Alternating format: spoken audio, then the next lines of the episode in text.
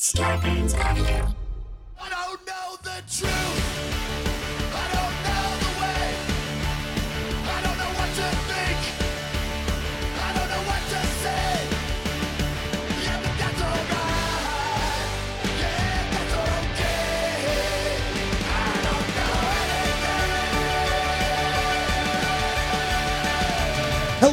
And welcome to Factually. Thank you so much for joining me once again as I talk to an incredible expert about all the amazing shit that they know that I don't know and that you might not know. Both of our minds are going to get blown together and we are going to have a fantastic time doing it. Now, if you're watching this on YouTube, I want to remind you that this is also an audio podcast, so search for Factually wherever you get your podcasts. If you're listening on your podcast player, I want to let you know that this episode is available on YouTube if you want to hear me talk to our guest today in beautiful HD. And I also want to remind you that I am on tour right now. If you live in or near Raleigh, North Carolina, please come see me this weekend at Goodnights Comedy Club. I'm doing a brand new hour of stand up, and I'd love to see you there. And finally, if you want to support this show, please head to patreon.com slash Adam Conover. For just five bucks a month, you get every episode of this show ad free. You can join our community Discord. We even do a book club. It is so much fun. Hope to see you there. Patreon.com slash Adam Conover. Now, let's talk about this week's episode because it is a big one. You know, one of my favorite things about doing this podcast is that I get to talk to some of the most intelligent, prominent, influential thinkers in the world, and today's episode is definitely an example of that. My guest today is Yuval Noah Harari, one of the best selling nonfiction authors in the world. His book, Sapiens, is this incredibly entertaining, ambitious history of Homo sapiens all the way from thousands of years ago to today. His work is chock full of big, interesting ideas that draw from a wide variety of academic disciplines. He is an incredible communicator. Every single page of his books is crammed with ideas that leap off the page and stick in your mind for years to come. I have had so much fun reading him over the years, and the ideas in his books have really stuck with me. But Harari is also willing and comfortable to make broad predictions about the future of humanity, something that, you know, not a lot of historians generally do. And this has made him beloved by Silicon Valley. This guy's done Google Talks, TED Talks, he's even sat down with Mark Zuckerberg. The techno elite love him. And like anyone with such a high profile who addresses such a broad range of issues, Harari has come in for some criticism from the academic community. We've actually featured some of that criticism on this show when David Wengrow came on to talk about his book with David Graeber, The Dawn of Everything, which pushes back quite a bit against some of the stories that Harari tells in Sapiens. So, after years of reading and enjoying Harari's work and reading some of these critiques, when I had the opportunity to interview him on this show, I knew I didn't want to just do another, hey, let's sit down with the great man and learn about how he sees the world type of interview. I wanted to push and prod at him a little bit to get him to engage with some of these criticisms so that we could hear his responses to them. And you know what? I am so gratified that he was game to have that conversation. This interview ended up being so fascinating. I was a little bit skeptical about some of his claims. He blew my mind plenty of times. We staked out some areas of agreement and disagreement, and overall had an incredibly fruitful, thought provoking conversation that I'm going to be thinking about for a long time to come. So, without further ado, let's get to this interview with Yuval Noah Harari. Yuval, thank you so much for being on the show. It's good to be here. It's an honor to have you. Uh, I read your famous book, Sapiens, a number of years ago. Influenced me quite a bit, as it has so many other people. Uh, first, let's talk about the, the new book that you have out, which I do not have a physical copy of, but we'll, we'll throw it some images out, on. so- Tell me about it. Ah, so it's called Unstoppable Us, Mm-hmm. and uh, it's aimed at children aged 8 to 12, telling the history of how humans took over the world. Why do we control the world and not the chimpanzees or the elephants or the whales or any other animal? And I think, you know, as a child, one of the most important questions that everybody asks themselves is, is who am I? Mm-hmm. And where did we humans come from? And you know, each of us is made of thousands of bits and pieces that came from all over history and all over the world. If you think about the games we play, whether it's football or baseball or whatever, it came from somewhere, from some specific time and place in history. The food that we eat, like you like chocolate, So chocolate was first discovered by the Olmecs in Central America mm-hmm. about 4,000 years ago. So every time you eat chocolate, you, there is a tiny bit of Olmec in you. And if you like sugar with your chocolate, so it's sweet. So sugar was domesticated in New Guinea, something like 8,000 years ago. And that's also a very important part of who we are. We like sugar. And going all the way down to our most basic emotions and feelings. You know, if you wake up as a child or as an adult in the middle of the night, afraid that there is a monster under the bed, it still happens to me sometime. um, so, this is actually a historical memory from millions of years ago when we lived, or our ancestors lived in the African savannah, and there were actually monsters in the night coming to eat us, like lions and cheetahs. And if you woke up and ran away, you survived. And if you didn't, then you didn't survive. So, to understand who we are, I think means to understand the whole of human history. Yeah. Now, why write this for kids? I mean, look, look there. There's many adaptations of, *Sapiens*. So there's a TV show coming out and things like that. So of course, there's it's part of capitalism. You have some success. You adapt it into a number of different products. But uh, in terms of uh, making the story for kids, what is the importance of that to you? And are you trying to correct anything that kids normally hear about the story of humanity? Is, is there some mission behind the book in that way for you? Uh, absolutely. Again, I mean, kids are part of this world. They need to understand how it works.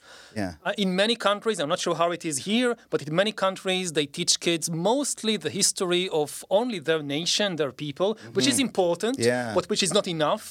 Again, uh, uh, uh, whether it's chocolate or whether it's our fears or hopes, they usually come from all over the world and not, they are like, uh, uh, I don't know. Um, you love your parents. This was not something that was invented by American culture or Israeli culture. Again, it comes from millions of years ago. All mammals have a deep connection to their parents. This is what defines us as mammals. You know, I don't know, a turtle or something, the she turtle just lays eggs on some beach at night, covers the hole, goes to the ocean, and that's it. That's the entire parenting. Yeah, but, but the, And- the, the, the baby ducks follow the mama duck around. Yeah. There are some other Yes, non-mammals. So, yeah, so Yeah. mammals, I don't know, not just mammals, but mammals and birds. Mm-hmm. Yes, they have a very strong connection there. I mean, as, as, a, as a bird or as a mammal, you don't survive Mm-hmm. if you don't have a strong connection between parents and children. Yeah. So again, if you try to understand this about us, this is not coming from American culture or Jewish culture or Chinese culture. This is coming from millions of years of evolution Yeah. and from, from human history. And um, you know, the other thing is that when they we teach history to kids, we often kind of simplify it or avoid the, the, the difficult issues. And the difficult issues are often the most important. Like in writing the, the, the, new book, Unstoppable Us, so we had a big discussion in the team about uh, the issue of corporations. Do we try to explain what a corporation is to 10 year olds? And the answer was yes, it's, it's very difficult to explain it. It's a complicated concept, but it's essential because they meet corporations every day. Yeah. You know, you have all these books to kids about animals, elephants and sharks and mm. whales, which is important. Absolutely, I love them. But how many times a day does an average 10 year old kid in America meet an elephant or Yeah. a whale? It's quite rare. But they meet corporations every day. You know, Google is a corporation, TikTok is a corporation, McDonald's is a corporation, Yeah. the favorite sports team is a corporation. So they need to understand it's a basic survival skill. I mean, okay, when you, we lived in the savannah, you need to understand lions and elephants. You meet them every day. You need to know what happens if you meet a lion. We don't meet lions today, we meet corporations. And as a 10 year old, you need to understand how to beware of corporations, how to treat them in order to kind of survive your daily life. Well, and you give a very specific account of corporations that I find really interesting and really valuable because you describe them as basically imaginary entities Yeah. uh, or abstract entities, and that's connected to an entire thread in this book and in the new one, Yes. in *Sapiens* and in the new one, about uh, that you know what makes humans unique is our ability to uh, think abstractly, to have abstract concepts, and Yeah, to create imagine all these ama- imaginary Yeah. structures. Yeah, and and I think that is a really interesting thing to tell kids to tell them, hey, a corporation isn't, you know, created by God or it isn't a perfect, you know, thing that was just, you know, it's uh, bestowed an to us like the animals. It's not, it's not a natural entity. yeah. Uh, humans created them in a very specific way, uh, which also means that we can change them. Change the, the, the laws, the rules that, that govern them. And this is really, I think, that the whole, maybe the most important message of the whole book is that the world in which we live, with its corporations and nations and religions and its wars and everything, this is a world we created Yeah. from our imagination. And if there is something that you don't like about this world, if there is something that you find unfair, you can change it. You know, the laws of physics, you can't do much about them. Yeah. The laws of biology, it's not in our hands. But the laws of a country, Yeah. or the laws that define the rights and duties of corporations, for instance, we imagined these things. So if you don't like it, it's not easy, of course, to change it. It's very difficult, but it's doable. Yeah. Been done many times before. Uh, you can do it again. Well, let's talk about this title, Unstoppable Us. I find that to be an interesting title because it sounds very positive, right? Or it's very like, it sounds a little go team, you know? It, it's it's it's a d- double meaning. I mean, yeah, tell well, well, I was going to say a bunch of the the book is about uh, humans have caused extinctions throughout the earth. That's one of the many ideas from *Sapiens* that you elaborate on in the book for kids. Yeah, yeah. And so I find there a tension there between between the title and the what actually I mean, the we have title done. has has a tension built into it because on the one hand, we humans are unstoppable in the sense that we are so powerful that no other animal can stop us. Mm-hmm. Not the elephants, not the alligators, not the whales. Nobody can stop us. On the other hand, it also has a more sinister implication yeah. that uh, we cannot stop ourselves. No matter what we achieve, we always want more. You have a million dollars, you want two. You have two million dollars, you want 10 And um, we have conquered the whole world. And uh, uh, very often we are causing destruction around the world, not just to other animals, also to ourselves. And there is no kind of force out there, some responsible adult in charge that can intervene and stop us if we are crossing a dangerous line, if we are doing something uh, we shouldn't do, if we are doing something self destructive. So we are really, it's our responsibility to stop ourselves, to draw our own lines, to draw, uh, to draw our own limits. Nobody else will do it for us. Well, there are some limits on humanity in terms of like what uh, you know. If we outstrip the basic resources of the earth, or if we cause uh, an ecological calamity that uh, you know is uh, uh, causes our own downfall, uh, uh, you know, there, there are there are certain mathematical limits, perhaps the number of people who fit on Earth, uh, and, and that you know we can. It- It's not as though we can uh, overcome every obstacle in our path, right? Usually, I mean, even things that you, we think about as kind of uh, absolute limits, if people really get together and think about it, uh, they, they often find ways around it. Like you think about the resources of, of the earth, they seem to be finite. But every time we discover new ways to, to new sources of energy, new sources of material. Like when I think about the ecological threat we are facing, so some people understand it in terms of limited resources. One day the oil will run out, or one day we won't have enough whatever. And this is almost never the case. Um, 200 years ago, nobody cared about oil at all people didn't even understand that this is a potentially important source of energy. Nobody cared about uh, uh, stuff like aluminium or like plastic. We didn't know how to produce them. When you look at history, you see that the resources at our disposal actually increase all the time. We use more and more, and as if by magic, there is even more resources available because we discover new resources or new ways to extract them. What's really the problem is that in doing so, we destabilize the ecological system. So something like climate change, it's not a lack of resources. It's actually the result of humans being able to discover too many resources, mm-hmm. kind of energy and so forth, and using, using them in a way which destabilizes the whole system. But what's important to appreciate is that we also have the power Yes. to solve this problem. Climate change is not kind of, again, an external crisis uh, uh, resulting from the laws of physics, which we are just helpless in the face of. No, we actually have the scientific knowledge and even the, the economic resources to solve climate change. Yeah. It's estimated that um, by investing something like 2% of the human budget, we can solve climate change. We need to invest it in developing new and better energy sources, infrastructure, and so forth. But with, it, it is within our power. It's not um, an unsolvable problem.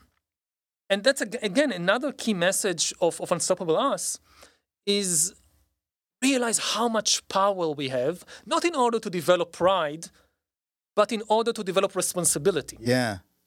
That as a human being, simply by being a human being, you're already far more powerful than any lion or elephant or whale. Um, one thing that I see today a lot in, in the world, in the way that we educate kids, also in the way people think about themselves, is that too often people tell themselves stories of victimhood, like build their identity around a narrative of victimhood, like how I personally or the group I belong to uh, are victims. And you see it everywhere, even from the most powerful groups in the world tell themselves this story of victimhood. Now, of course, some people have a much better justification than others. Yeah. But I think that for anybody, building your identity around that, it's I think it's unhealthy psychologically. It's also to some extent irresponsible because when you view yourself primarily as a victim, the, the reason it is attractive to people is because it relieves them from responsibility. If I'm a victim, it means that the big problems of the world, again, like climate change or like global inequality or war or whatever, I didn't cause them. It's the big powers that cause them. I'm a victim. I'm not the cause of the problem. Secondly, if I don't have much power myself because I'm a victim, it's not my responsibility to solve these problems. One day, when I, I become powerful, then I'll do something. But not now. And again, there are groups in society which have far better justification for, for holding this kind of view. But when you see increasingly everybody, everybody now wants to, to, to, to, to be a, a, a victim, Even those in even positions those of power. who have enormous power, like in Yeah. entire countries. Like I don't know, I listen now to the, to the Russian propaganda about mm. the invasion of Ukraine, and they present themselves the biggest country in the world, one of the most powerful countries in the world. We are victims. yeah. We are threatened. Look what they did to us, to us here. Look what they did to us there. It's a powerful justification for doing whatever you want. Exactly. you- It's, it's a kind of a Yeah. blank check. And if everybody adopts this position, it is extremely dangerous. Um, so, one of the messages of, of the book is that we have to acknowledge our enormous power. yeah. Just by being human beings, we are far more powerful than anybody else on the planet. So, it's on us. Yeah. I love that message, and I'm very fascinated to hear you say it because one of the strains I detected in reading *Sapiens* and some of your past work, and that I've I've heard other people comment on your work, is that you you often seem like somewhat of a fatalist or somewhat of a pessimist in your work. Like I think about passages like the uh, you know the the depiction of the agricultural revolution as being a, a trap that was sprung upon us by wheat, right? Yeah. That, that wheat has trapped us into into this, and we are now sort of stuck with it. Or or you describe um, at some points in *Sapiens*, you know, these uh, these imaginary institutions that we've built for ourselves as being well, we can't just imagine them away now. Yeah. Um, now that we're within them, uh, which to me sort of seems like it, it removes agency from us a bit as a species. The the agricultural revolution uh, piece, particularly, it's like oh, this is something that occurred to humanity rather than a choice that we made and that we might have made otherwise, and that we might make again differently in the future. Um, I'm curious if you've felt you've uh, if, that um, depiction is is correct. If you think I'm misrepresenting you, or if you think No. you've evolved over the years, or I think t- t- two things have to be said about it. I mean, first of all, that many of these things, it's because we, it's hard for us to understand the consequences of what we do. You look at the agricultural revolution. So most of the inventions or, or most of the new things that people created, domesticated plants and animals and learning agriculture, they didn't see the consequences. They didn't realize what would be the consequences of what they are doing. They thought, oh, this is a great idea. We domesticate wheat, we have a lot more food. Wonderful. What, what, could, what could possibly go wrong? All right. and they couldn't see all the things that could go wrong. Yeah. For instance, that uh, this would lead to huge inequality within human societies. So, yes, there is a lot more food, there is a lot more power, but it is monopolized by a very small percentage of the population the kings and the priests and the aristocrats. And the life of the average person actually became far worse after the agricultural revolution compared to before. Similarly, nobody saw the epidemic diseases that this will cause. I mean, and it's difficult. I mean, what's the connection between domesticating wheat and having more uh, infectious diseases? The connection is that when you switch to agriculture, it means you switch to living permanently in a village or town with a lot more people around because there is a lot more food, and also with all the domesticated animals the goats, the, the, the sheep, the, the chickens. And this is how you get epidemics. Mm-hmm. Hunter gatherers moving around in small bands of, say, 20 people or 50 people every night, sleeping in a different place, having no domesticated animals, they were almost completely free of epidemics. Yeah. Most germs they come from some animal, they infect a person, then the person infects everybody around. You have an epidemic. Now hunter gatherers they have they don't have goats and sheep, and even if somebody is infected by some I don't know some uh, uh, wild bat, then he or she can infect maybe 10, 20 other people. That's it. No epidemic. But once you have agriculture, so you know you imagine the, the, the first towns and cities in history, people built them as a kind of paradise for humans. It turned out they are paradise for germs. Mm-hmm. If you're a human, it's not so good. You're living in this crowded place. Uh, there is no if you're a germ, it's fantastic. Yeah, if it's a germ, fantastic. Like you jump from a goat to a human, there are like 2,000 other humans around with all the garbage and all the sewage. They don't move anywhere. They can't escape you. You have an epidemic. Nobody saw this coming. And it's good to understand the mechanism because try we can try to avoid doing the same thing now with new technologies like artificial intelligence. Mm. We are facing the same problems of unintended consequence. Like we can AI is going to give us enormous power. The big question is would will this power again be monopolized by a very small elite, the new priests, the new kings, which will use this to exploit and dominate everybody else? That's a very big question we should ask about this dangerous technology. Similarly, okay, it doesn't cause epidemics of, uh, uh, of, of, of uh, uh, um, organic viruses, but look at our information system. We now have epidemics of uh, uh, viral information. Like I, I look at the United States, um, it has the best information technology in human history, Yeah. and suddenly people are unable to hold the conversation. like I don't know, Democrats and Republicans. Sure. Again, they can't hold the conversation. Sure. What's happening? And it's not that the ideological differences are bigger than in the past. If you compare the 1960s to what's happening today, the ideological differences were much bigger in the 60s. But people still could have a conversation. And now it's breaking down. So it seems that, in a kind of analogous way to the agricultural revolution, a technology which was supposed to make things better had all these unintended consequences that actually made things worse. Now, this, is, this doesn't mean we have no agency. As humans, our agency comes from the ability to understand what's happening, like with uh, infectious diseases. So, okay, we now live in a big city, everybody crowded together. Let's have a sewage system. Let's have a, a, a better hygiene. Took a took about a thousand Took years or two to, years, to, but- to figure out how to build those, but, But- but to because- eradicate cholera and things like that. But Yeah, and it's it's and, and similarly now with AI. So my message as a as a historian or as a philosopher, I, I do tend to focus on the negative scenarios. Mm-hmm. Why? Because you have enough people focusing on the positive scenarios. the people who develop AI, for instance, the people who develop social media, they naturally focus on the positive scenarios. Mm-hmm. Because they don't need me as a historian coming to again talk about the positive scenarios.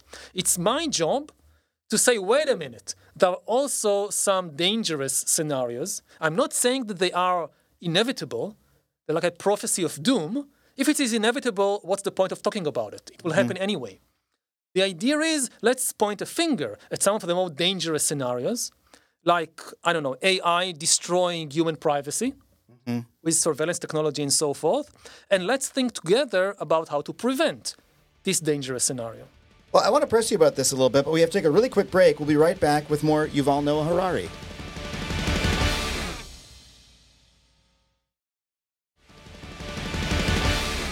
Okay, we're back with Yuval Noah Harari. Um, I yeah, I want to talk more about uh, technology because uh, I do think that when we we we talk a lot about technology, a lot about artificial intelligence, and and uh, the sort of profits of it on this show.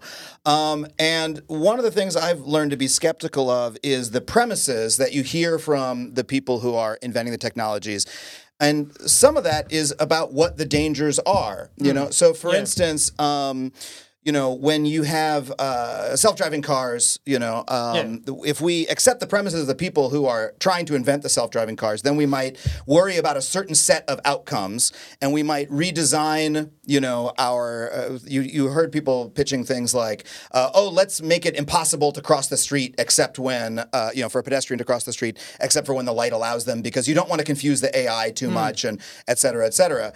Um, and in recent years, it's become clear, unfortunately, that the the people who were, you know, uh, presenting, okay, here is are the possible futures self-driving cars will bring us, uh, and here are the things we should be, worried about. Well, their premises were entirely wrong to begin with. That self-driving cars are not very close off. That you know the technology is fundamentally very flawed, um, and that humans are actually much better drivers than than AI for a great many reasons, and probably far off in the future, and that. Um, you know the the problems that uh, lead to death in uh, our transportation system are human problems. They're problems Yeah. of how we designed our roads, how we designed our transportation system. Um, and similarly, when I speak to AI critics, they're not worried about oh AI taking over the world No. or that sort of thing. They're worried about the people creating AI doing boring old human stuff. Yeah. You know, uh, for instance, the problem with AI art isn't that it's going to replace artists. The problem is that the people who are creating the AI art algorithms are ripping off artists currently by putting all their art into a giant database that is able to just you know create these sort of weird simulacrums of it, uh, etc. Um, and you know, I know that you as a thinker are very uh, beloved by the the Silicon Valley folks. Um, uh, and uh, you know, I worry sometimes that uh, you know that may be because uh, do you feel that you accept their premises of this is the world that we're that we're going towards? I accept one premise, which is that AI is, go- is going to completely change the, the future. That everything, economics, politics, society, you know, AI is, is a real thing, not as a sci- science fiction scenario, not as some kind of, of, of, of abstract theory, but the real thing is just a few years old. Mm. It's just taking its very first baby steps in the world. We haven't seen anything yet. This should be very, very clear. And the thing about AI, it's really different from every previous invention in human history. Every previous invention gave humans more power. This is the first invention in history which threatens to take power away from humans. Why? Because it's the first invention that can make decisions by itself. You think about every previous invention, whether it's a, a spear point in the Stone Age, whether it's at an atom bomb, ultimately it's humans who have to take the decision how to use it. An atom bomb cannot decide by itself who to bomb. It's always a human. AI is the first invention that can take decisions by itself about its own usage, like, a, like an autonomous weapon system, deciding who to shoot, and also to take decisions about humans. Like already today, you apply to a bank to get a loan. Increasingly, it's an AI, not a human being, that decides whether to give you a loan. Ah. and and that's that's new. Yeah. And this is only going to increase, and that's taking power away from us in a dangerous way. Another thing about AI is that it threatens to completely annihilate human privacy in a way which was just technically impossible in, in previous eras. Now, you always had human actors that want to kind of monitor people, control people, follow people. You had all these dictators and, and, and kings and popes who want to follow everybody, see what they do. They couldn't do it. If you think about, I don't know, a totalitarian regime like the Soviet Union in the 20th century, so it's technically impossible for the KGB to follow everybody all the time. They just don't, just don't have enough agents. You have 200 million Soviet citizens. You don't have 200 million KGB agents. Um, and even if you did, you don't have analysts to analyze the data. Let's say there is an agent following everybody 24 hours a day. At the end of the day, they write a paper report, they send it to headquarters in Moscow. Every day, imagine headquarters of KGB in Moscow getting 200 million paper reports about each person. Sure. It's worthless. It's just a mountain of paper. Somebody needs to analyze it, and there is no not enough people to do it. Now AI solves both these problems potentially, and that's very frightening. First of all, you don't need 200 million agents to follow everybody around. You have cameras and microphones and smartphones. You carry the agent in your pocket. You paid for it with your own money. You take it everywhere. Again, a KGB agent didn't go with you to your toilet. Uh, If you had sex, it wasn't there on the bed with you. But the smartphone is there. And secondly, all this data going to the cloud, you don't need human analysts to read it and, and, and make sense of it. This is what AI does machine learning. So it's now very frightening that for the first time in history, it's just technically possible to annihilate human privacy completely. And you, do, you see countries which are going in that direction. You see what is happening in China in the last few years with the social credit system, now with the whole COVID uh, uh, thing. It's going there. Um, I look at my own country in Israel. We are building a kind of total surveillance regime in the occupied territories to, to monitor all the Palestinians. This is now a key element in how Israel controls the Palestinians is with the technology. And uh, I, this is extremely frightening. Again, this is not necessarily what the people in Silicon Valley have in mind when they think about developing the technology. But as a historian, I think it's a good practice for anybody who develops a new technology, whether it's AI or bioengineering or anything. Take a few minutes just imagine about the politician you most hate in the world or you most fear in the world. What would they do Yeah. with the technology you are developing? I, I think that's a great principle, but I, I'm still not sure that I see the entirely what is so entirely new about these technologies. I mean, we have previously invented technologies that that can operate w- without human intervention. The thermostat, you know, a, a simple dumb thermostat, right, is uh, it it detects the temperature in Yeah. my home, and I've set it at a point, and I've told it to operate, you know, to turn on at such and such a temperature. And I'm not sure I see a distinction of kind between. Look, I'm more frightened by an autonomous robot that can decide to take a shot at a person. I'm Mm-hmm. concerned about that future, but I would say that's still a tool that a human has designed, and a human is setting there up is to one big difference. The thermostat does, unless, unless it's faulty, it does what you instructed it to do. Yeah, Uh, a temperature reaches 25 degrees, you, you start cooling, something like that. yeah, The thing about AI, it learns by itself. That's the whole thing about machine learning. It can learn by itself. It can learn things that no human being ever programmed it to do. That's why, that's why it's so attractive, say, to banks. yeah. That uh, uh, you give the AI just this enormous amount of data, and it finds patterns in the data that no human being was able to find. And this is already now, this is not science fiction about centuries from now. Already now, AI is learning to do things that no human programmed it. You see it in chess. That um, today, AI is so much better than us at chess that you have all these problems with human actors when they play against other humans. And the, all, all the time, the danger is how do we know they are not cheating and Yeah. getting advice from an AI? You know how they know? If the human is doing something extremely creative, this all the red lights go on. No, no, no, no, no. That cannot be a human move. That's an AI move. Yes, but at, at the end of the day, I mean, uh, yes, these, uh, you know, the, the AI algorithm can, uh, you know, come up with a decision making process that the human that set it in motion it doesn't really understand how it works. Yes. And I do think that that is a danger of the technology, but it it doesn't strike me as. Uh, I- worry that focusing too much on that element of it takes our attention away from the humans who started it in motion to begin with, uh, who decided to set it up. I mean, uh, an example of this is that uh, Facebook has made a, a great big deal in their policymaking about like, oh no, the algorithms might be racist. We need Yes. to we need to make sure the algorithms aren't racist. You know, how do we make sure the and without ever looking at the social structure and the capitalist structure of Facebook that caused them Mm-hmm. to create algorithms that were racist Yeah. and what about Facebook is causing racist outcomes? Not oh we made some algorithms and accidentally oh we don't know what the algorithms are doing came out right no you guys made the racist thing. You're part of a racist society you know et cetera. There's th- like that value is embedded in what you're doing. When I look at the bank you know that might make decisions that way.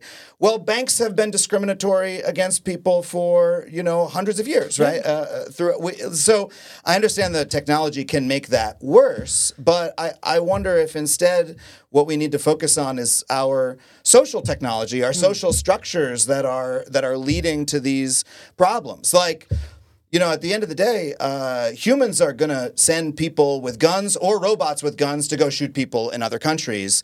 Uh, they've, they've, they'll do that whether or not they have an AI that helps them do it. But increasingly, and so, which, which is really our concern?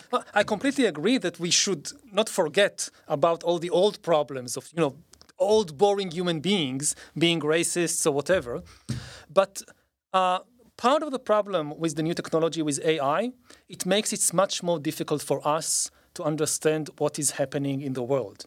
What is the source of the decisions? That's true. Like when you have a human banker which systematically discriminates against black people or against women or against Jews, you can understand, okay, he's racist or she's racist. This, this is what is happening here. Or he's serving at the, at the whims of racist uh, Exactly. forces. Yeah.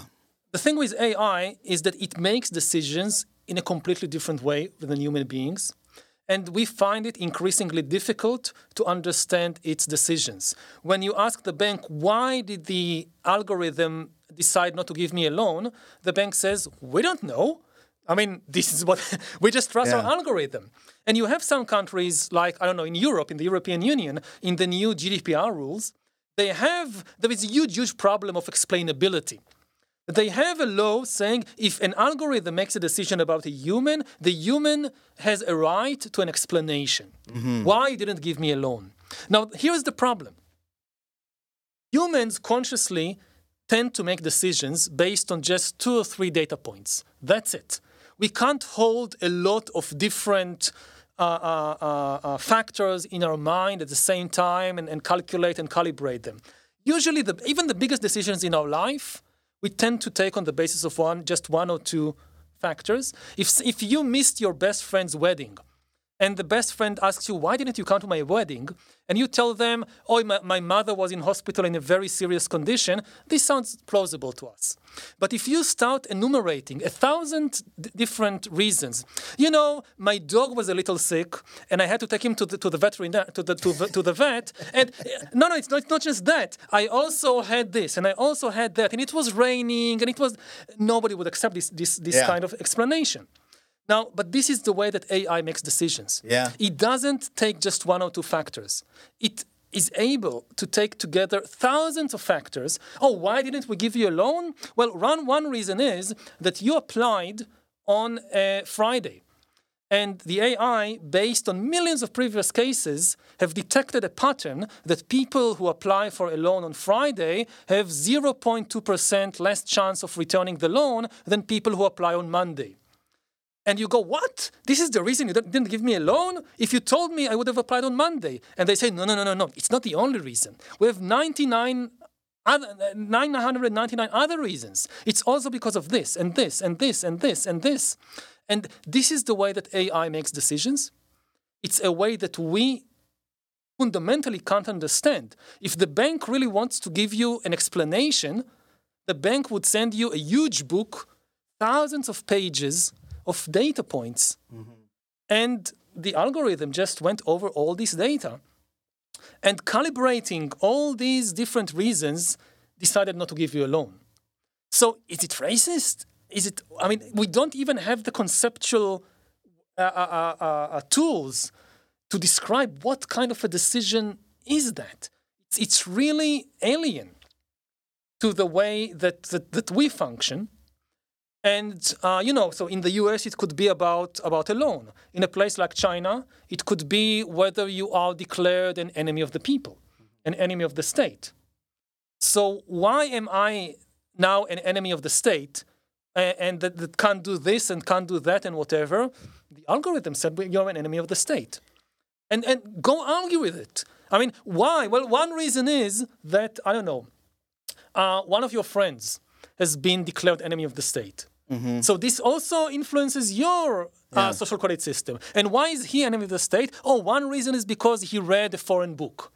Now, it's not that immediately anybody who reads a foreign book is an enemy of the state. It's just one of thousands of different uh, uh, uh, reasons that human beings just aren't capable of understanding such a system, of making decisions about them.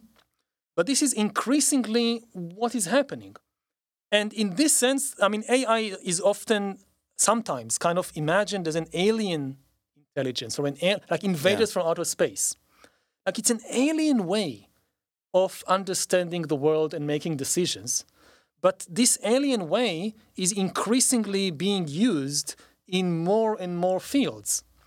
And that's, I think, a, a really an existential danger to humanity, not in the science fiction sense that you have now robots running in the street killing people.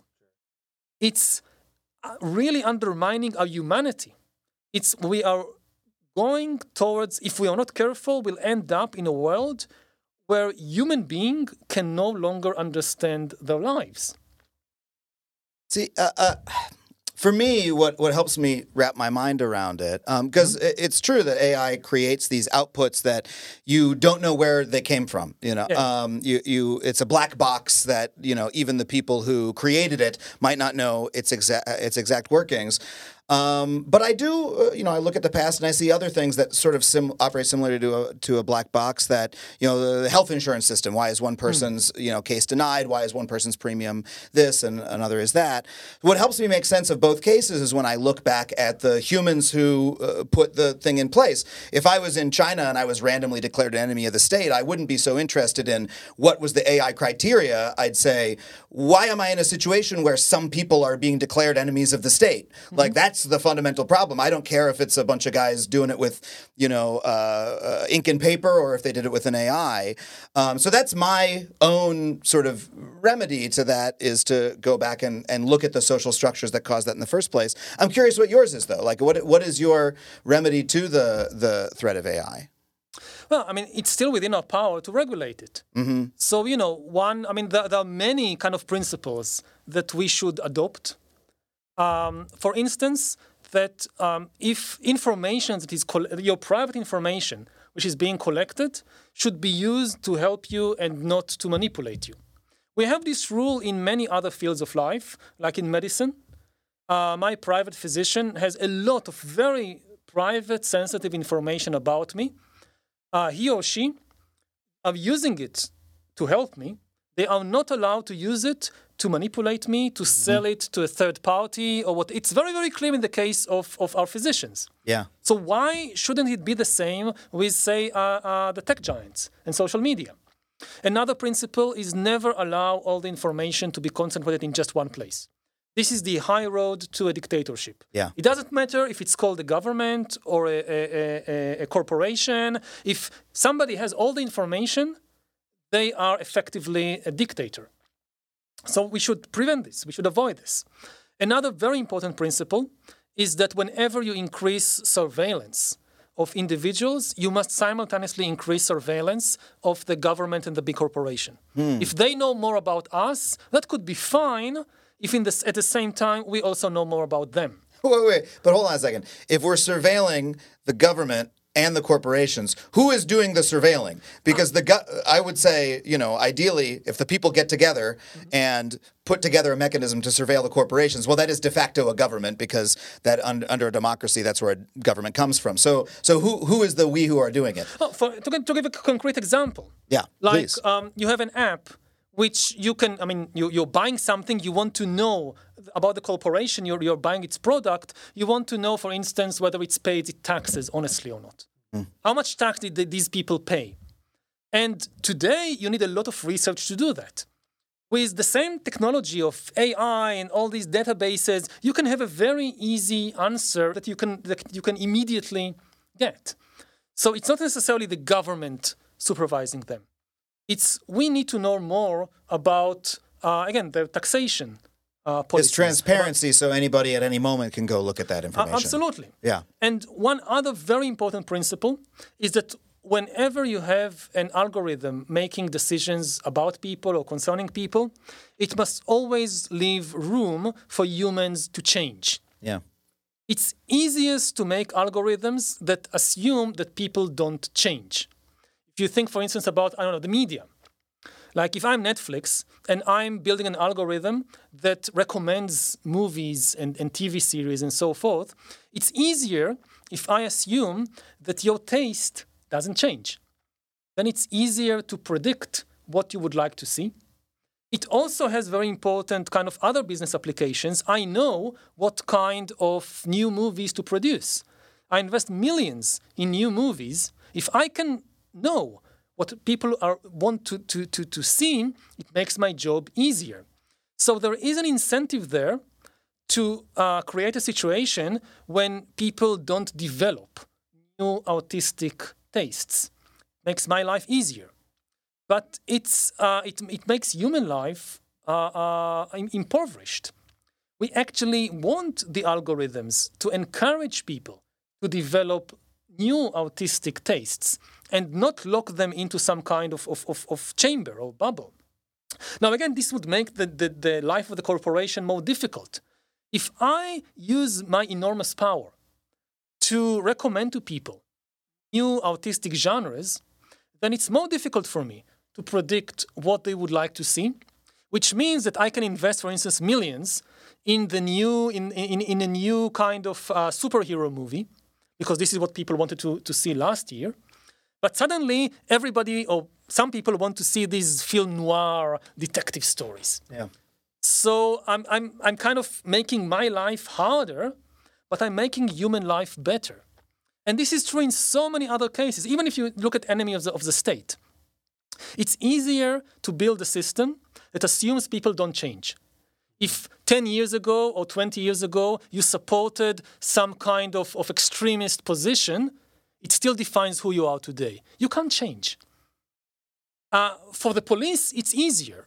For the person, it, it, part of what is happening today in so many areas is that you can think about the whole of life becoming like one long job interview.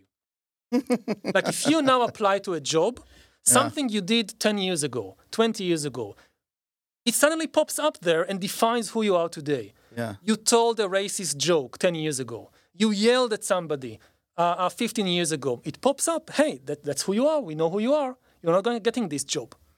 And no, I mean, the more data we accumulate on people, the more powerful all these AI tools are, the more important it is to bake into the system the value of, of, of change, that people can change. Otherwise, again, like you are 20 years old, you go to some party, you have to think this can meet me down the road in 20 years when I want to be, I don't know, Supreme Court Justice.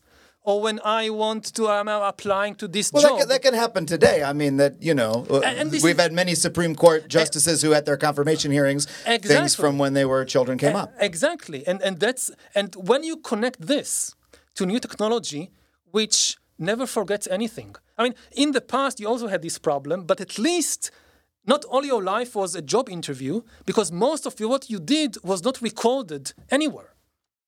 So you had some time off from the job interview. Now, all of life, if we are not careful, all of life becomes this. There is not a moment Yeah. which is kind of a pose. You can do now anything you want, it won't be on the record. No, everything is on, on, on, on, on the record. So it's also kind of, you know, like a, a, competition for status. Yeah. So all animals have competition for status. But it's not that their entire life, every moment they compete for status. Now, with you know all these new social media and likes and all that, anything you do at any moment is still part of the of the status competition. This is extremely stressful. You don't have any moment you can just relax.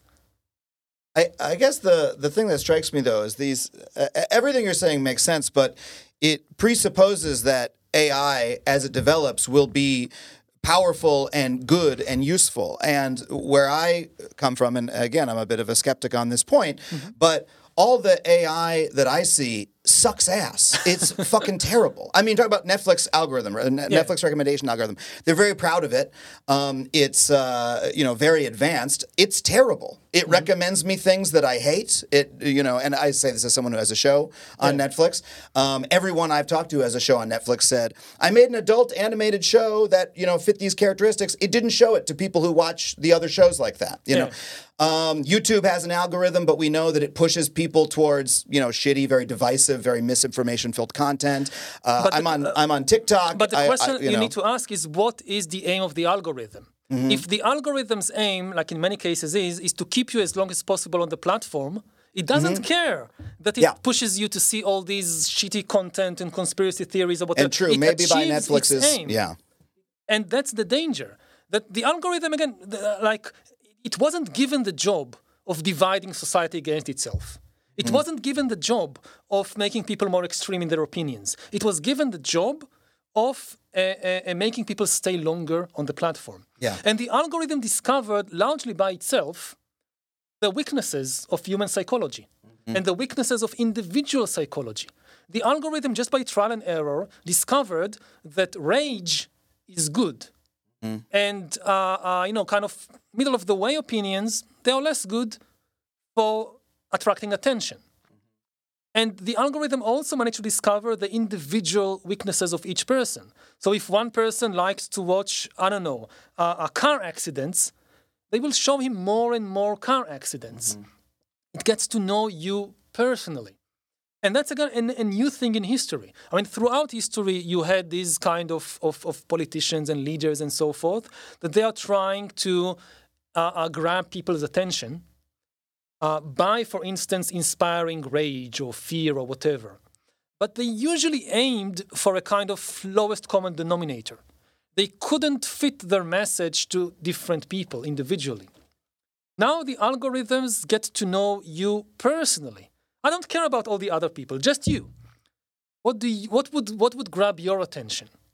And this is a kind of of uh, uh, um, power that we never encountered before in history. You know, there were always people who knew us very well, but they were like our immediate family members. Like my mother knows well my weaknesses, but she's just my mother. She doesn't know the weaknesses of all the other millions of people around. Sure, but but the algorithms, to the extent that they know us, uh, know us very shallowly. I don't feel, for instance, everyone says uh, I'm I'm on TikTok. I post on TikTok. Uh, people scroll it, and people say, "Oh, it knows me so well." I feel that's an illusion. I don't feel that it actually knows anything about me. I think it's very very narrowly optimized towards something. But and it might be well optimized towards that, you know, uh, for that one company's business purposes. Yes. But I, I don't work for that company. I don't know what its business purposes are. And a lot of companies are developing algorithms and AI that aren't even good at what they want it to do. And so, uh, you know, I hear you talk about this, and and uh, I don't think I think we have more points of agreement than disagreement. But I'm a little bit more worried about a world where we accept all of the you know technologists' claims of AI is coming. It's going to be super powerful. We can't stop it. We need to redesign our society to uh, take account for it. We need to regulate it in all these particular ways that they propose.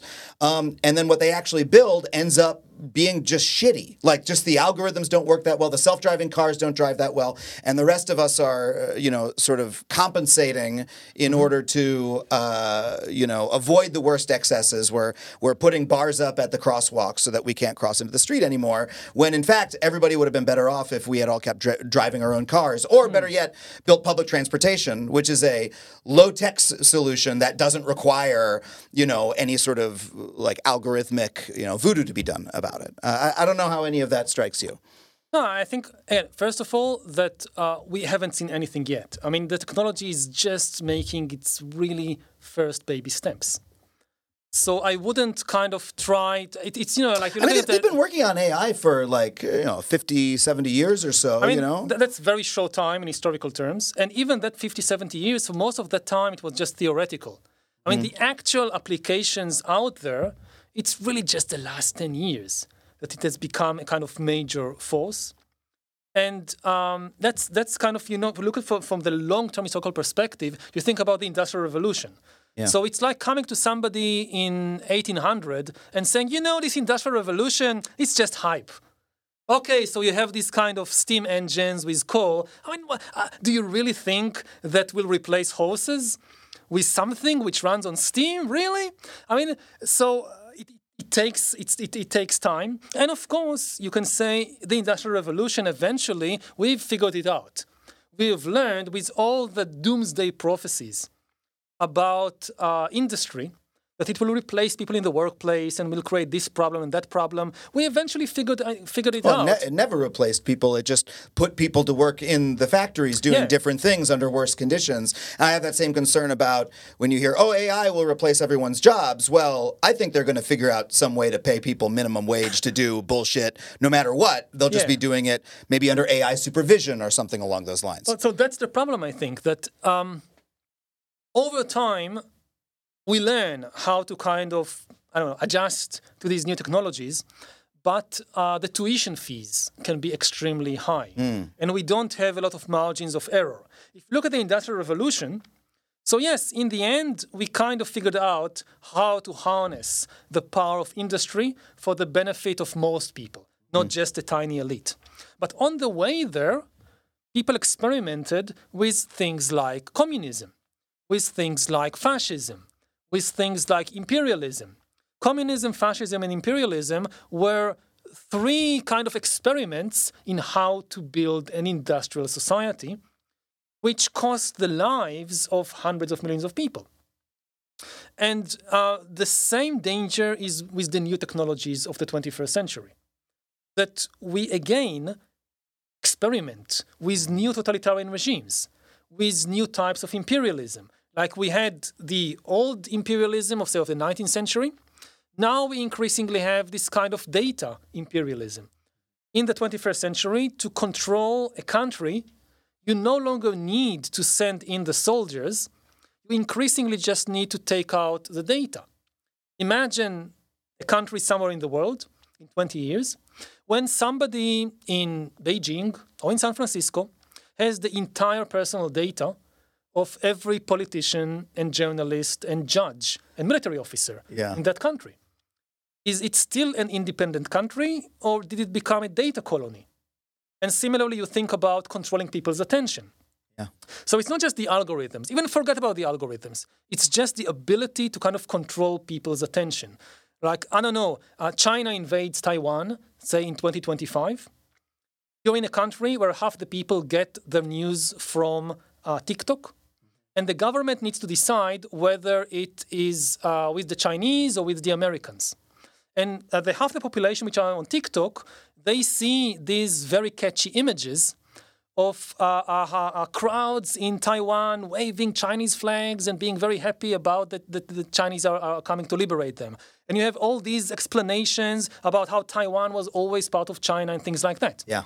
The other part of the population, which gets news from, I don't know, Facebook, they see completely different uh, images. Like, I don't know, the Taiwanese sinking Chinese ships with torpedoes, or crowds in Taipei vowing to fight to the death. And um, this is now a power that most countries are no longer able to kind of control their information space, either data being taken out or information being sent in. So this is a completely new kind of imperialism. Yeah. And and I'm not saying that this is uh, deterministic; it's bound to happen. I'm not saying that it's we can't regulate it, but it's we need to kind of okay. Everything we know about imperialism in the 20th century, it's it's good to know that, but imperialism in the 21st century may look very different because of the new technologies. And the technologies will never be perfect. The same way that the technologies of the 19th and 20th century were not perfect but they completely changed human life very often in unexpected ways. Like again, going back to the agricultural revolution, nobody realized that uh, domesticating wheat and goats would lead to epidemics. What's the connection? So it's the same kind of issues that we will be facing in the Yeah. 21st century. I'm really glad you brought it back to the agricultural revolution because I want to ask you a little bit more about that. Yeah. But let's put a pin in AI and uh, take another quick break. We'll be right back with more Yuval Noah Harari.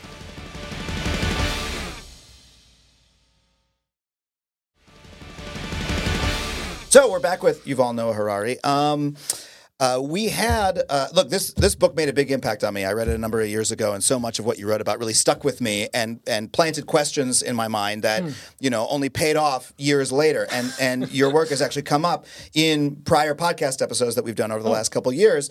Uh, one, I'm really excited to get your reaction to. We had David Wengrow on, who wrote with the late David Graeber a book called uh, The Dawn of Everything. It's A wonderful book. Yeah. I really, really enjoyed it. I, I, I really loved this book, and I loved the um, uh, sort of contrarian position they take towards uh, not just your book, but many other folks who have written histories of humanity.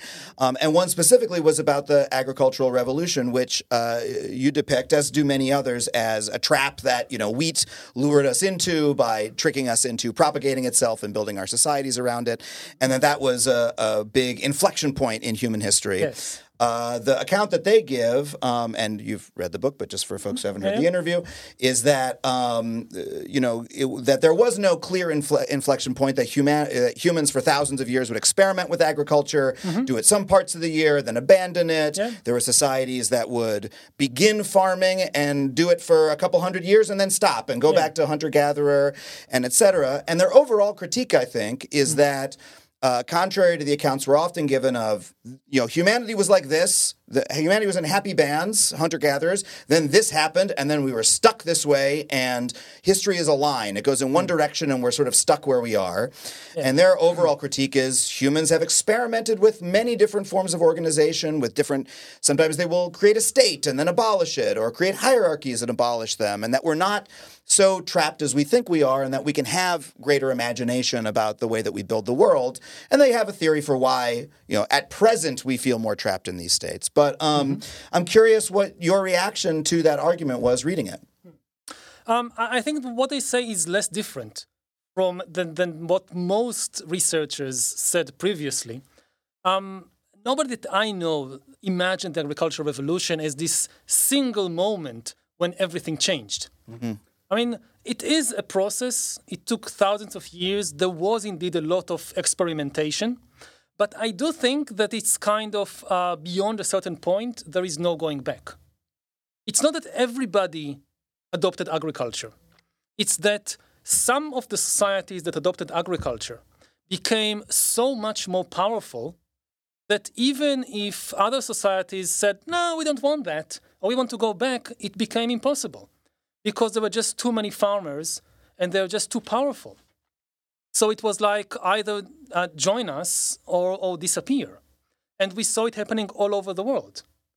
And um, with regard to the to the question of you know uh, uh, human experimenting with different things, one of the things that struck me about the book was that um, they kind of argued that um, humans can have more free societies than, than we currently have. Um, but what was lacking for me was the actual historical examples. Because when they say there can be really free societies, I expected them to start with, you know, just look at New Zealand, look at Canada, look at Denmark. But they said, no, no, no, no, no. These are actually oppressive societies. It's just a veneer of freedom. Actually, Denmark is an extremely oppressive regime. We don't want Denmark. So I said, okay, that's interesting. So what is your example of a, of a, of a, of a large-scale free society? Because it's when you look at, at small-scale societies, again, like whether it's hunter-gatherers or whether it's small agricultural villages, I get that. It's easier when it's 5,000 Yes. people as opposed to 5 million, yeah. For me as a historian, the big question is always about scale. Many things that work well on a small scale, beyond a certain level, they change their character. So the kibbutz was quite nice, the Soviet Union, less so.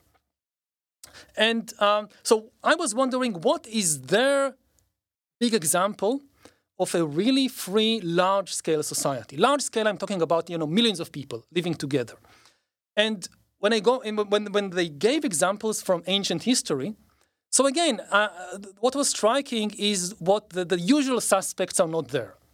They don't talk about Athens. They don't talk about Repub- uh, Republican Rome. And I get it, because in Athens you had just two, 10% of the population having uh, uh, uh, uh, political rights, and you have all the slaves and all the women that don't have rights, and so and the same with, is in Rome. So okay, I, Well, I- they're, they're anthropologists, and those are the classical examples. And they're, they're wanting to go further afield and tell us about all the civilizations we don't know about that And- haven't been so well th- covered. this was like oh, I was waiting for. So what's the example? And then they came up with a list of examples, which for me were extremely unconvincing, because they just don't have the data, and they replace the data with imagination. So they give us an example, Teotihuacan, which is again, it's not a small tribe or a small uh, uh, uh, a, bunch of agricultural village. It's a huge city uh, with a huge territory. So this should be a good example. But we don't actually know how Teotihuacan society uh, looked like. So they give uh, archaeological evidence that uh, in Teotihuacan there were public housing. Now we don't know that for sure because we have the kind of plan of the houses and they all look kind of the same so it gives the impression it was built as a kind of massive public effort and not every person building their own house. Okay i'll, I'll, I'll, I'll, I'll go with that. But we had the same thing in the soviet union like if somebody in 2000 years we said the soviet union this was this amazing wonderful free society because we had archaeological exca- excavations in moscow and leningrad and we discovered all this public housing no no no no no that, that doesn't cut. And we don't really know what was the political system of teotihuacan. We are not sure if they had slaves for instance or not. So instead of taking an example we know a lot about from ancient history like athens which is problematic because when you look at the details, you know, if Denmark is not a free society, so you think ancient Athens was a free society? No, no, no. So they go to Teotihuacan or they go to Uruk in the pre dynastic period. Now, we know very little about how Uruk actually functioned in the uh, uh, pre dynastic period. So it, it kind of, it's a kind of, you have enough details that it's not just your imagination. You're not inventing something from completely. But then you don't have in um, you have just a, a few bones that you can kind of reconstruct a society around. But you, most of it I felt is was, was not convincing enough. So I agree with many of their uh, um, critiques of uh, what they say is, is, is previous theories, but the kind of crown jewel of, of the book, which is humans can construct large scale societies which are really free and mm-hmm. not these kinds of oh, ersatz freedom like in Denmark or in Canada.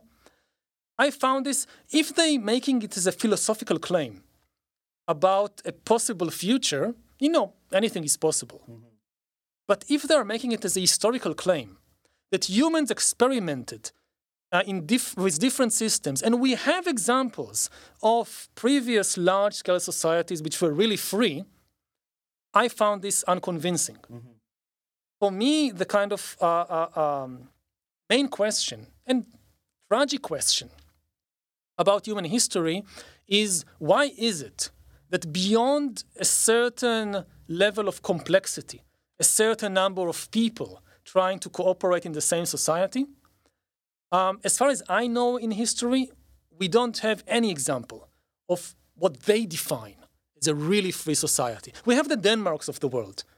Yeah, that's, Which- that's about as free as we can Yes. get under. But but we also know that. I mean, Denmark living under capitalism, living under even democracy. There's a certain amount of despotism Yes. still under those systems. You do not. You're not perfectly free. You still must. Every person must take orders from other people. Absolutely, but- but- you're not free to create your own society or yeah, etc. But part of, I mean, again, as a historian, uh, I'm I'm very suspicious of utopian thinking. They they look nice. Often in history, they tend to lead to very dark places. Because, and you see it many times in history, people come with these ideas of freedom and love and whatever, and somehow it gets to gulags and concentration uh, camps and guillotines and, and mass murder. And there is a reason for that. Because if you have a utopian vision that a, a, a utopian society is possible, we, we, we need to find a way to get there, then you start seeing your political rivals not simply as people who think differently from me, you start seeing them as evil Sure. because they just don't just have some other political views. They are preventing the establishment of utopia. We could have paradise on earth if it wasn't for these people. And especially when things don't turn out as you expect, again, like in the Soviet Union, um, then you start blaming these enemies, these evil people, more and more for the failure to achieve utopia. I mean, if, if, you, if you try to do a revolution and it fails, then one thing, but you do the, you did a revolution, you, go, you gain power, and yet you fail to create this wonderful utopian society that you promised. So, so what do you do? You don't say, oh, we, got, we, we made a mistake, we can't do it. You say, no, it's these people. And because you have the power, Yeah. you can send these people now to the gulag. Yeah. And you know, the same thing, you know, I don't know, you look at Christianity. So you have these Christians in the early centuries, and they are this tiny oppressed minority. And they say, we have the recipe for kind of a, a, a, the kingdom of heaven on earth. And uh, uh, it will, there will be no more oppression and no more uh, uh, hatred, only love. Uh, and, and then they gain power in the Roman Empire. The worst thing that ever happened to them. They gain, they, they actually gained, they conquered the empire. Yeah. And then you don't get Yeah. the kingdom of, of, of God on earth. You don't get this wonderful place full of, of love and compassion. Yeah. You get the Inquisition. Look, I've been to Salt Lake City. It's not my favorite city on earth, even though that's the Mormon version of heaven on earth. You know, Yeah, and, and the thing is, it's not so. it- you, if you accept that utopia is impossible, then you can start looking at a place like Salt Lake City and say, well, you know, compared to most places in history, if I had to choose where to be born as a human being in throughout human history, and one of the choices is Salt Lake City in the early 21st century, I would take it. It's probably better than most places in, in history to be born. Um, it's, but it's not utopia. And that's part of, of, of being human and part of accepting history that uh, one of the, there are very few laws in history, but one of the laws of history is that there is no redemption. It's absolutely, as far as we know, it's not possible to build a perfect society on earth. I mean, even the Christians and many of the other religions, they, they, they got it. And this is why they kind of uh, um, postpone it. They kind of outsourced it to the afterlife. I mean, the early Christians, they promised heaven on earth. But when they eventually they realized this is not working, so they said, no, no, no, no, no. It's not going to happen on this planet, Yeah. in this life. It's later. It's after after you Yeah. die. This Yeah. is when you get it. Yeah, and and we understand that as being somewhat, or at least I understand that as being somewhat of, of an inimical worldview because it means you don't ever improve the world that you that you currently live in because you're always worried about the world later. And look, I I agree with you about utopian thinking and exactly that problem. But what and, and by the way, I also won't get into it with you about the historical accuracy or the evidence in Graeber and Wengrow's book because I'm not an anthropologist or historian, and I know there's factual criticisms of that book as there are of you know uh, uh, plenty of other works in No, this no, no, world. just one But- thing. Sure, I- please. I, I, I, I mean, the book is, is wonderful. yeah, It has a wealth of information. It has a wealth of very new and fresh thinking. It's one of the best books that I've read in recent years, and I would definitely recommend.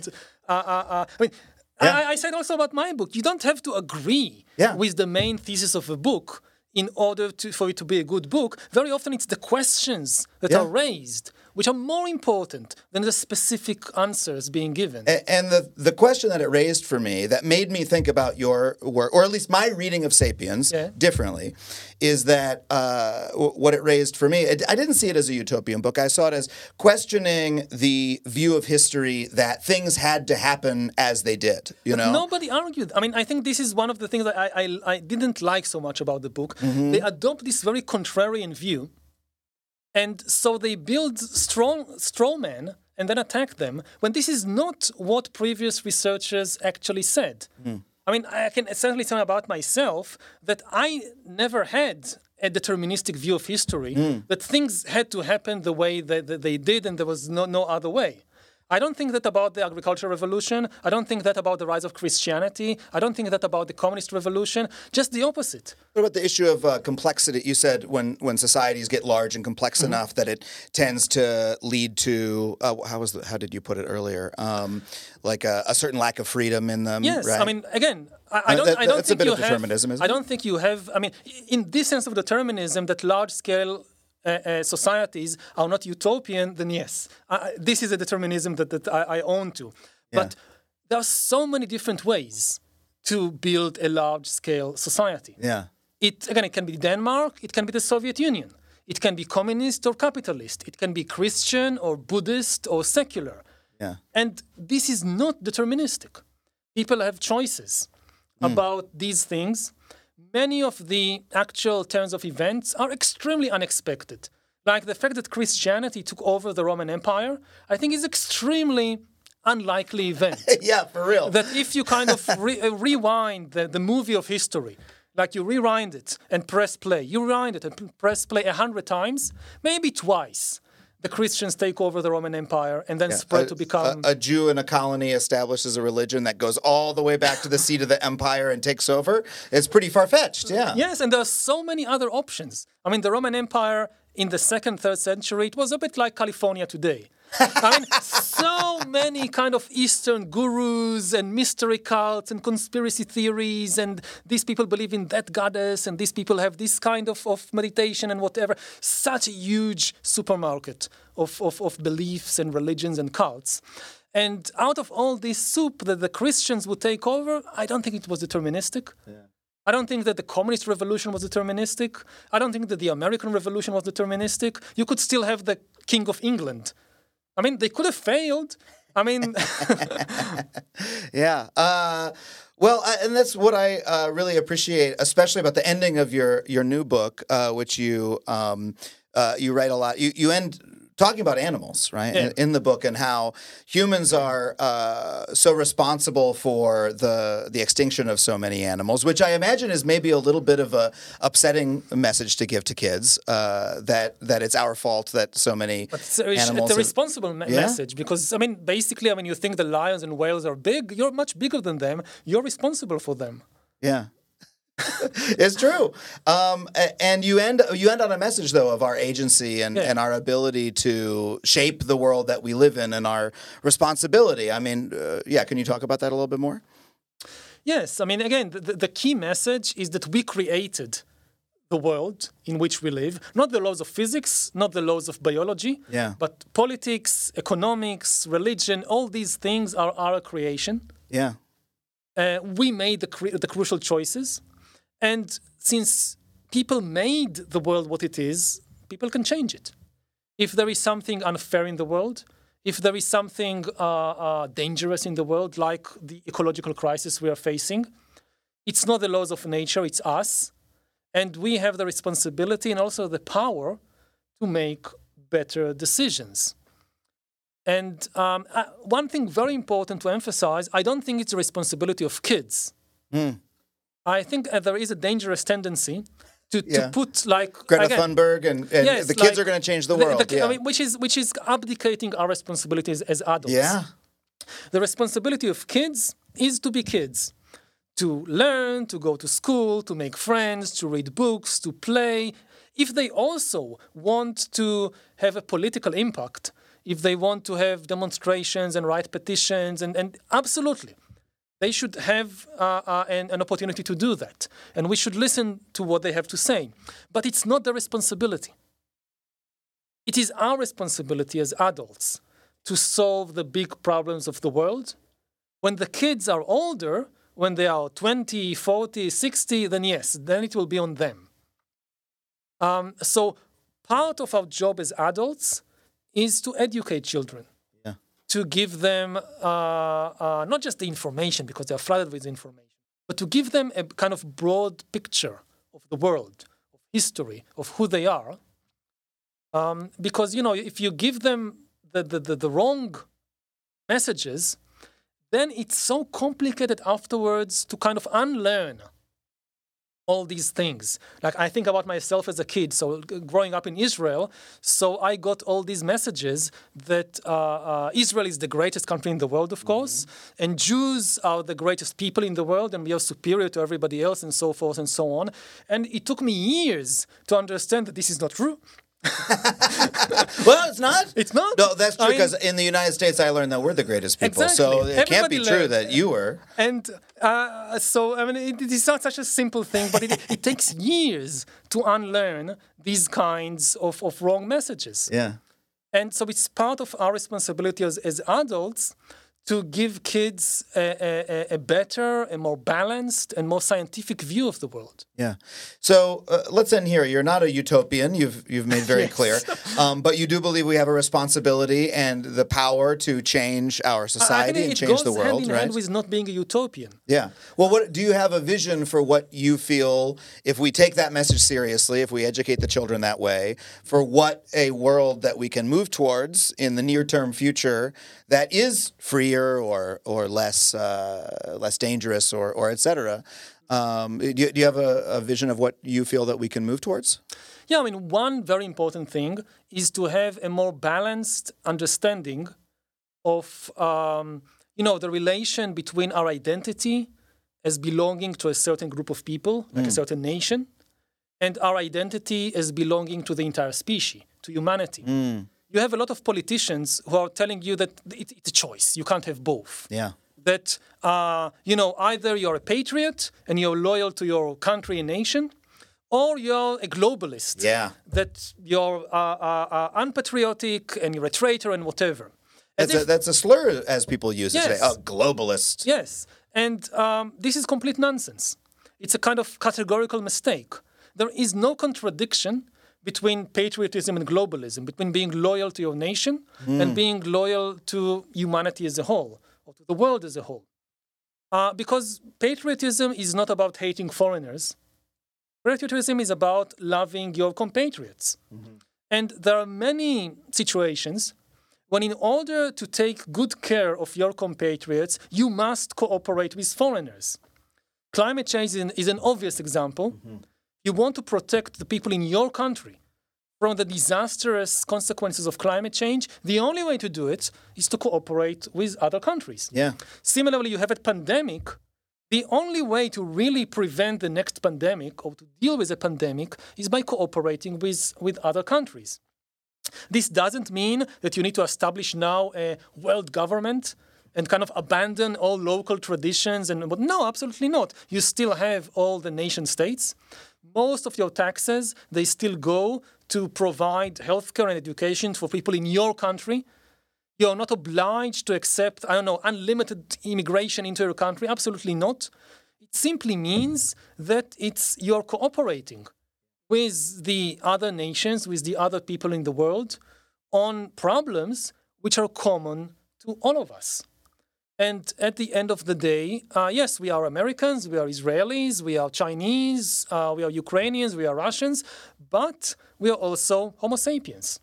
There are things that we have in common, there are problems that we have in common, and especially given the immense power that we have in the 21st century, the really the only way to avoid destroying ourselves with all our power is to learn to cooperate better. And this is the thesis of, or at least part of the thesis of the new book, is that humanity's superpower over other animals is just that, it's cooperation. Yeah. Absolutely.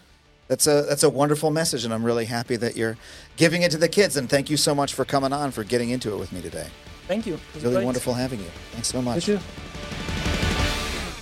Well, thank you once again to Yuval Noah Harari for coming on the show. If you want to pick up his book, you can get a copy at factuallypod.com slash books. That's factuallypod.com slash books. And when you do, you'll be supporting not just this show, but your local bookstore as well. And once again, I want to remind you, if you're watching this on YouTube, please subscribe to the show in your favorite podcast player. You can get it no matter what app you use. I want to thank our producer, Sam Roudman, our engineer, Kyle McGraw, our editor, Noah Diamond, and everybody who supports this show at the $15 a month level on Patreon. That's Adrian, Akira White, Alexei Badalov, Allison Liperato, Alan Liska, Ann Slagle, Antonio LB, Ashley, Aurelio Jimenez, Benjamin Birdsall, Benjamin Frankart, Benjamin Rice, Beth Brevik, Camus and Lego, Charles Anderson, Chase Thompson Bow, Chris Mullins, Chris Staley, Courtney Henderson, Daniel Halsey, David Condry, David Conover, Devin Kim, Drill Bill, Dude with Games, Eben Lowe, Ethan Jennings, Gunnar Malegis, Hillary Wolkin, Horrible Reeds, Jim Myers, Jim Shelton, Julia Russell,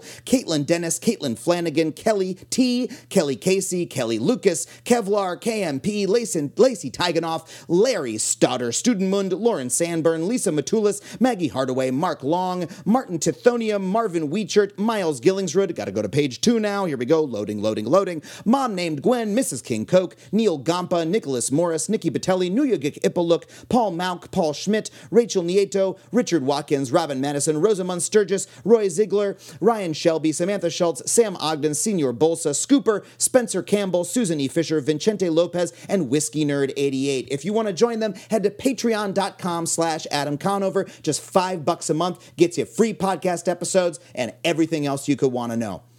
If you want to join them, head to patreon.com slash Adam Conover. Just five bucks a month gets you ad-free episodes and so much more. If you want to find my tour dates, you can go to adamconover.net or at Adam Conover, wherever you get your social media. Thank you so much for listening or watching. We'll see you next time on Factually.